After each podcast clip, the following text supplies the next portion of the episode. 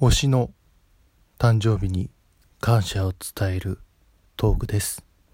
気ままな美貌録スタートです。どうも、皆さん、こんにちは、こんばんは、おはようございます。えー、気ままな美貌録始まりました。どうも、いくでございます。さてさて、えー、本日はですね、僕の推し、しかも、推しのうち2人誕生日なんですよね今日、えー、9月20日は、えー、我が尊敬するギタリストポーノグラフィティの新藤春一さん。そして、えー、Perfume のもう美女。美女中の美女。えー、ノッチ。この2人の誕生日でございます。おめでとうございます。おめでとうございます。あの、ツイッターでね、その、お誕生日おめでとうございますっていうツイートをしたんですけども、えー、そこにも、えー、文字で表しきれないほどの感謝を込めてということで、そうなんですよ。ツイッターで、その2人に対してこう感謝の意を述べようとすると、もう140文字では絶対収まりませんので、えー、まあそういう時にこのラジオトークがあるんじゃないかっていうことで、えー、これから推しの誕生日には、えー、やっていきたいと思います。えー、12月は、えー、Perfume の歌集家ですし、で、2月は、え、あれですよ、あーちゃん、そして福山さんの誕生日でございますし、あとは、ポルノのね、岡野さんも岡野さんっていうのも なかなか なかなか言いませんけども、えー、10月ですし来月ですね。ということであの定期的に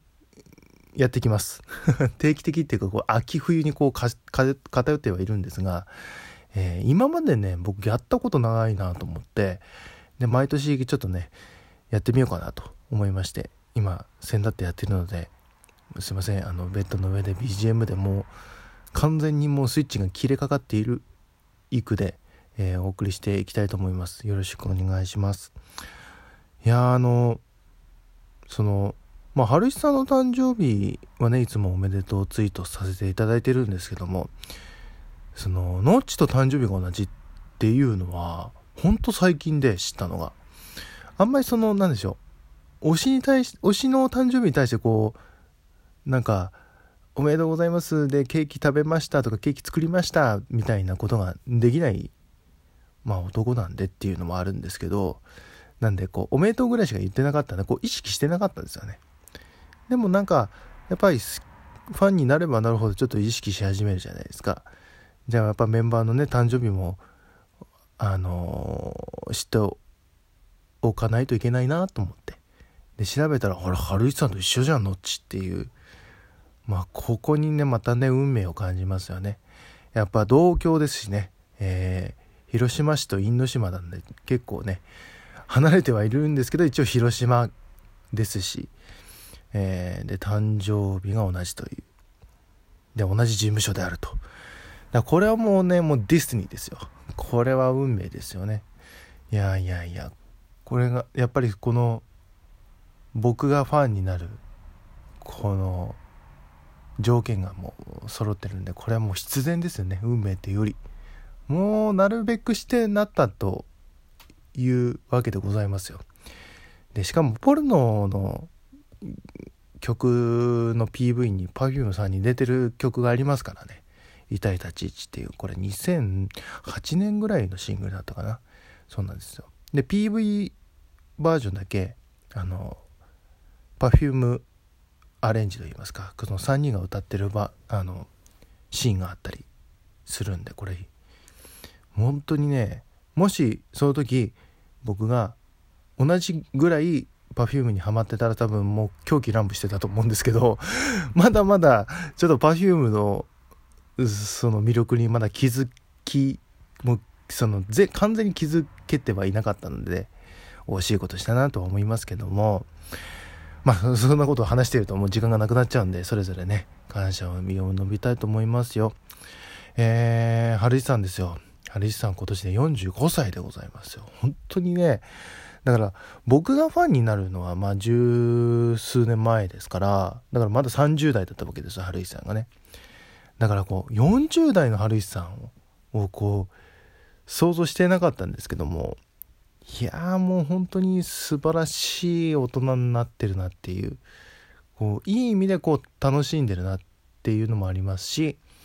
ちゃんとこう仕事に対してこうストイックに向き合ってるなと。ポルノに対して自分はどうあるべきなのかっていうのを常にこう考えている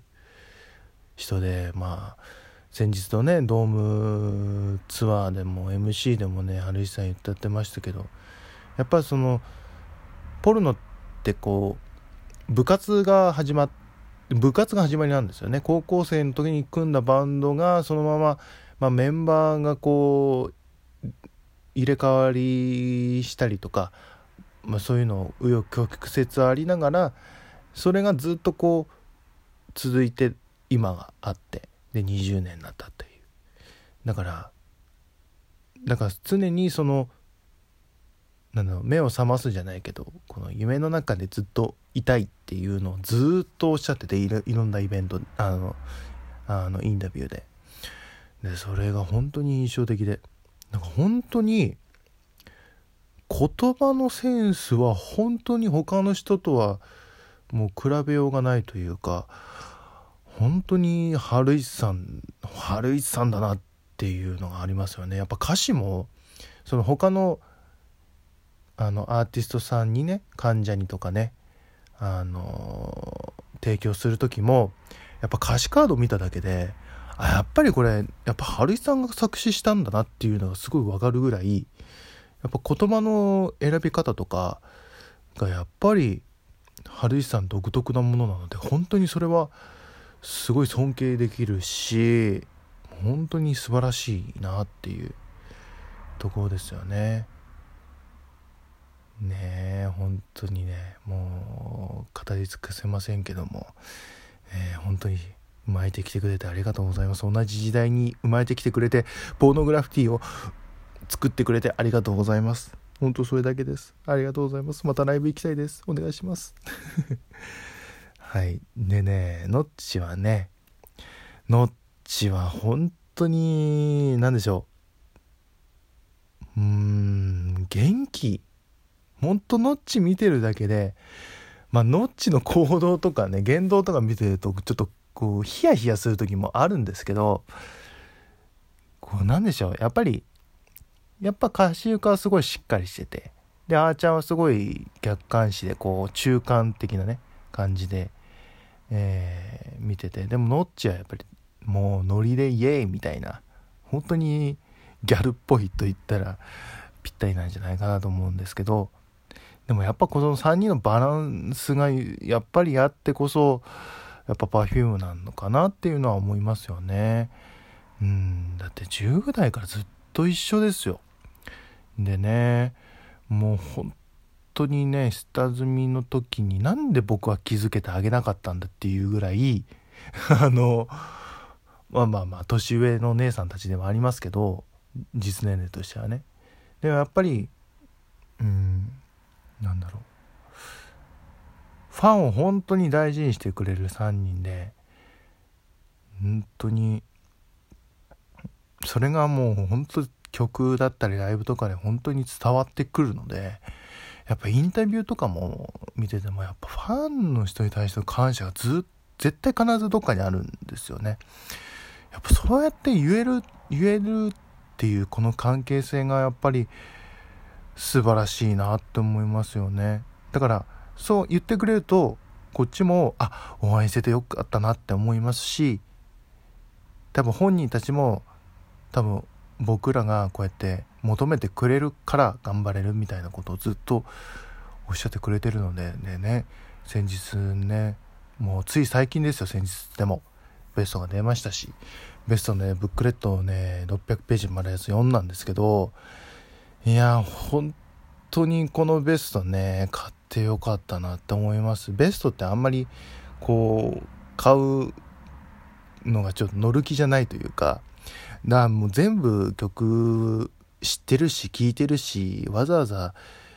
ベストでまとめて聞かなくてもって言った僕を本当に石で殴りたいぐらいの もう全然違いましたね。やっぱり安高さんはね、やっぱすごいですわ。やっぱリマスターがすごいちょうどいいというか、本当聞きやすい。今の環境で聞いてすごい聞きやすいものになってますね、本当に。本当に素晴らしいでした。うん、素晴らしいでしたっていうおかしい、日本語おかしいですけど。でね、Perfume は来年ね、ツアーありますから、本当ツアー楽しみにしてます。本当何が飛び出すか分かりませんけども、もうついにね、えー、本当にそのまま変わらないノッチでいてください。本当に、また MC とかで、ラジオとかでお話聞かせてください。楽しいお話たくさん聞かせてください。ありがとうございました。いや本当にね、あのー、もう、エンディング近いですけども、あのー、このね、推しに対しての感謝本当に止まらないですよ。本当にね、辛い時とか、楽しい時とか、やっぱりそばにあるものってやっぱり僕の場合は音楽でやっぱその音楽って本当にすごいなと思って。そのやっぱりなんかそういうきっかけがないとねこんだけハマれるものないですし結構僕なんでしょう飽き性なとこもあるのでこうやってハマれるのって本当に素晴らしいなと思って本当に日々感謝しております。本当にありがとうございました。なんとか12分で収まりましたね、えー、というわけでお誕生日おめでとうございます。良い一年にしてくださいね。それでは、えー、推しの誕生日に感謝を伝えるトークは